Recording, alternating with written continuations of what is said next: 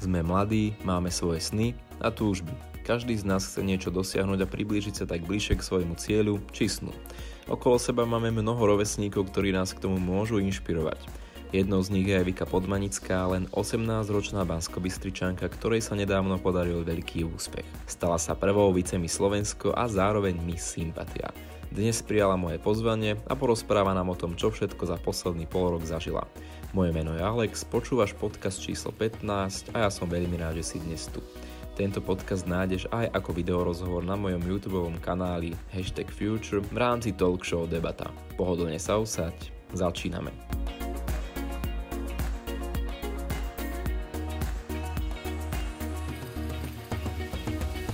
Mika, vítaj v debate, som rád, že si dnes to, že si prijala moje pozvanie. Ďakujem, veľmi rada som prišla. Hovorila si mi, že včera ubehol presne mesiac do toho, ako si sa stala prvou vicemi Slovensko a zároveň Evo Miss Sympatia. Ako sa cítiš?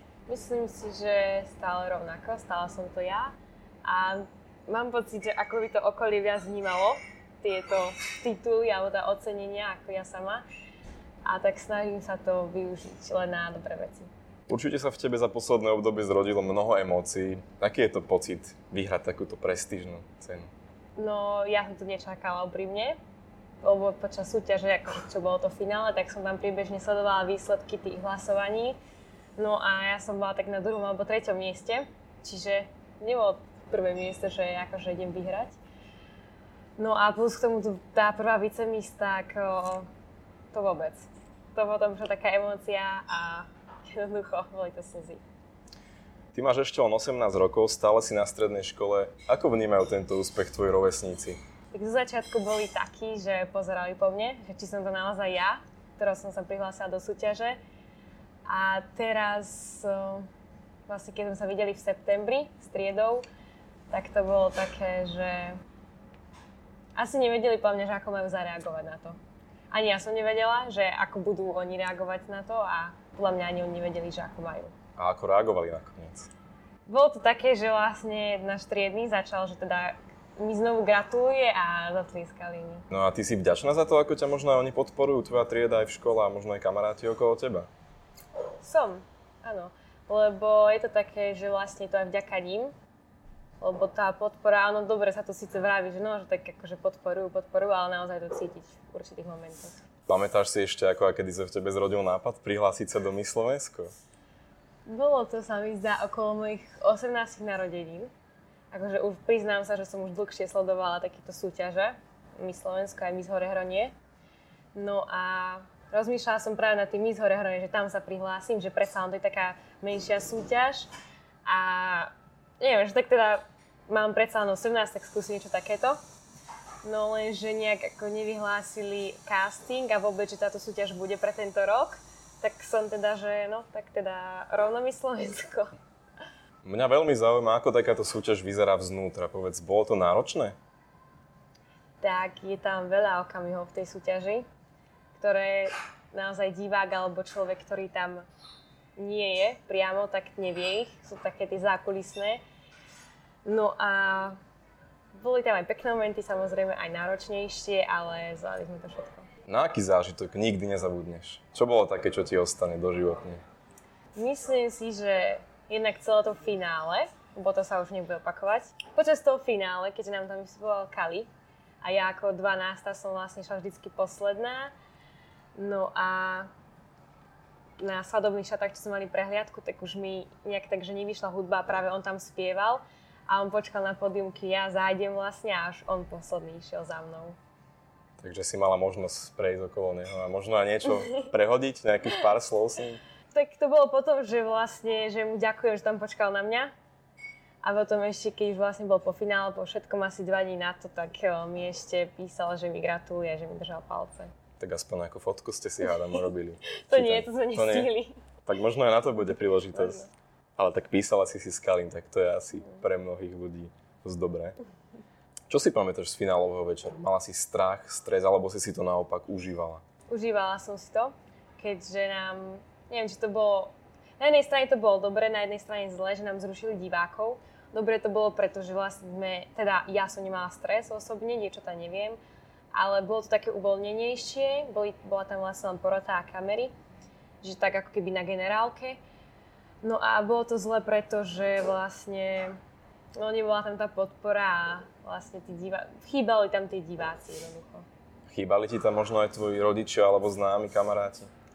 Tak oni prišli za mnou do Bratislavy, že kvázi boli v tom istom meste ako ja, že neboli až tak ďaleko ale určite by to bol iný pocit, keby sedeli priamo na tom finálnom večeri. Čo si urobila ako prvé, keď si vyhrala tento titul Vicemi Slovensko? Čo bolo úplne to prvé, ten prvý krok? Pamätám si, že vlastne by sa vypli kamery. My sme tam asi ešte hodinu boli, čo nás fotili a všetko s nami chceli fotiť vlastne s výťazkami. No a potom prvé, čo bolo, tak sme vlastne ja a čo bola tá druhá vicemis, tak sme nahrali spolu video.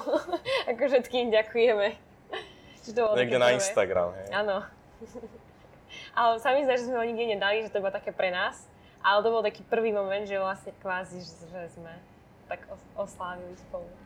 Keď sme sa spolu bavili minule, tak si mi spomínala, že ty si z toho odovzdávania tej korunky a tej šerpy v zásade nič nepamätáš. tak povedz nám o tom viac.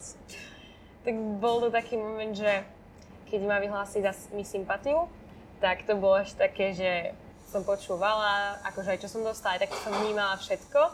Potom som tam postavila a čakala som vlastne, že ktoré tri dievčatá budú tie ďalšie. No ako náhle vlastne vyhlásili mňa, tak v tom momente ako keby ma, ma úplne vyplo, nič som nevnímala, akože vedela som, že kde som, čo som a takto, že čo sa deje. Ale napríklad ceny, čo som vyhrala, tak si nepamätám nič, čo sa hovorilo. A bola som tam len tam tak stála a zadržiavala som, aby som sa úplne nerozplakala čo mi úplne že nevyšlo, ale tak to sú také, také neopísateľné pocity a také, že nezažije to hlavne každý. Vy ste v rámci My Slovensko boli aj v Gambii. Čo si odtiaľ pamätáš? Ty si mi už niečo hovorila, ale môžeš to tak. povedať možno aj našim divákom. Čo to bol za zážitok? V Gambii sme najviac vlastne natáčali do telky, všetky tie reklamy, dokrútky a vlastne čo bežali. No a jeden deň sme boli aj tak, že kvázi mimo toho hotela, mimo toho hotelového komplexu a boli sme pozrieť v miestnej škôlke, kde tá škôlka bola vlastne jeden veľký rodinný dom s dvorom, na ktorom bola vlastne len zem, úplne prach, že žiadna tráva. A tam asi tak od 30 do 40 detí, neviem presne, od neviem, takých troch rokov do 7. Všetky boli spolu a mali tam jednu triedu, kde mali jednu tú klasickú zelenú tabulu a tam sa vlastne učili. Keď sme tam vlastne prišli, tak oni pripravili pre nás taký program a jeden chlapček bol taký iný, že sa nezapájal do toho programu a proste on tam robil svoj, ako keby svoj vlastný program a potom tak prišiel za mnou a potom nám aj tá pani učiteľka povedala, že vlastne on je postihnutý, neviem už čo konkrétne, ale že preto akože správa inak, má inší, inší prístup, má aj akože od učiteľov a preto ako keby sa tak sám oddialoval sa od tej skupiny celej. Možno si sa s ním aj rozprávala, alebo zaujal sa niečím, alebo ty jeho? Neviem, tam prebehlo také, ako keby, že vedel, že si mňa vybral, lebo tak akože venujem s takým činnostiam. A ako keby to vycítil ten chlapček. Ale rozprávali, nerozprávali sme sa, keďže vlastne tam jazyková bariéra.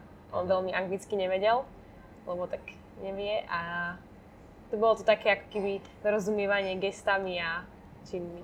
Ty sa venuješ aj charitatívnym činnostiam a veľmi ťa to baví a my sa vlastne odtiaľ aj poznáme, uh-huh. tak nám približ, čomu sa venuješ tu v Banskej Bystrici priamo. Prečo to vlastne robíš? Je to občianske združenie PONS, v ktorom som už tretí rok.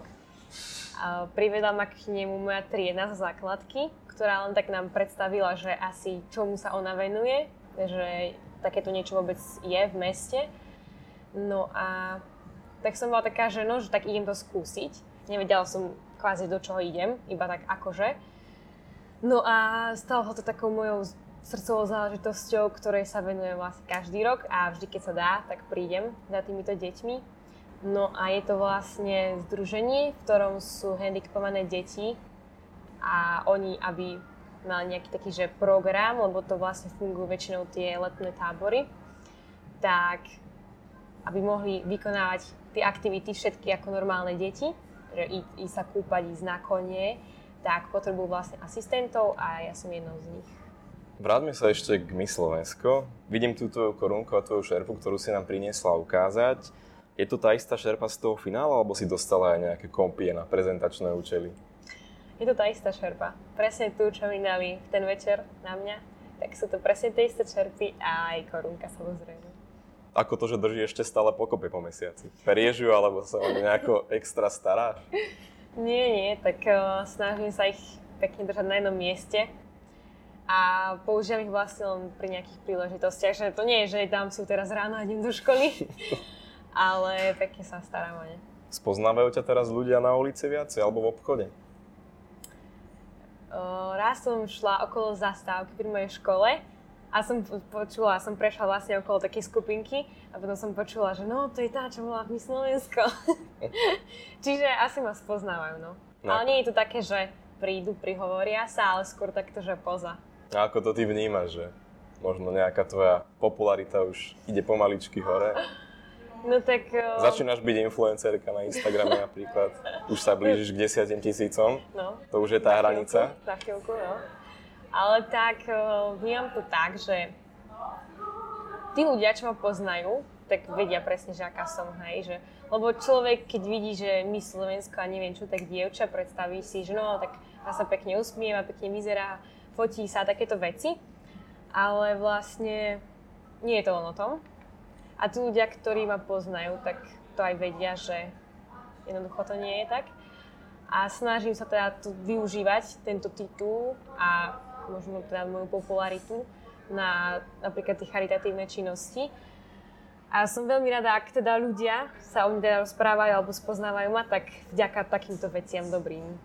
Zmenila ťa tvoja víťazná draha miska, alebo je to stále tá istá Víka ako pred pol rokom? Myslím si, že som stále taká istá. Pribudlo mi možno viac činností, možno sa mi otvorili nejaké nové brány. Začala som mať nové záujmy, ale tak myslím si, že stále som to ja, tá istá. Čo by si odkázala všetkým mladým, ktorí možno aj pozerajú toto video a chcú niečo vo svojom živote dokázať? Čoho sa majú držať? že nech už je to čokoľvek, čo chcú dosiahnuť, že nech do toho idú. Lebo napríklad ja som sa osobne prihlásila do súťaže s, úplne s maličkou dušičkou, s tým, že napríklad som mala strojček ešte vtedy na zuby. Keby je kritérium výšky, tak sa tam vlastne nedostane, lebo som dosť nízka. Ale tak som si povedala, že tak skúsim to, že tak každý má šancu. No a vidíte.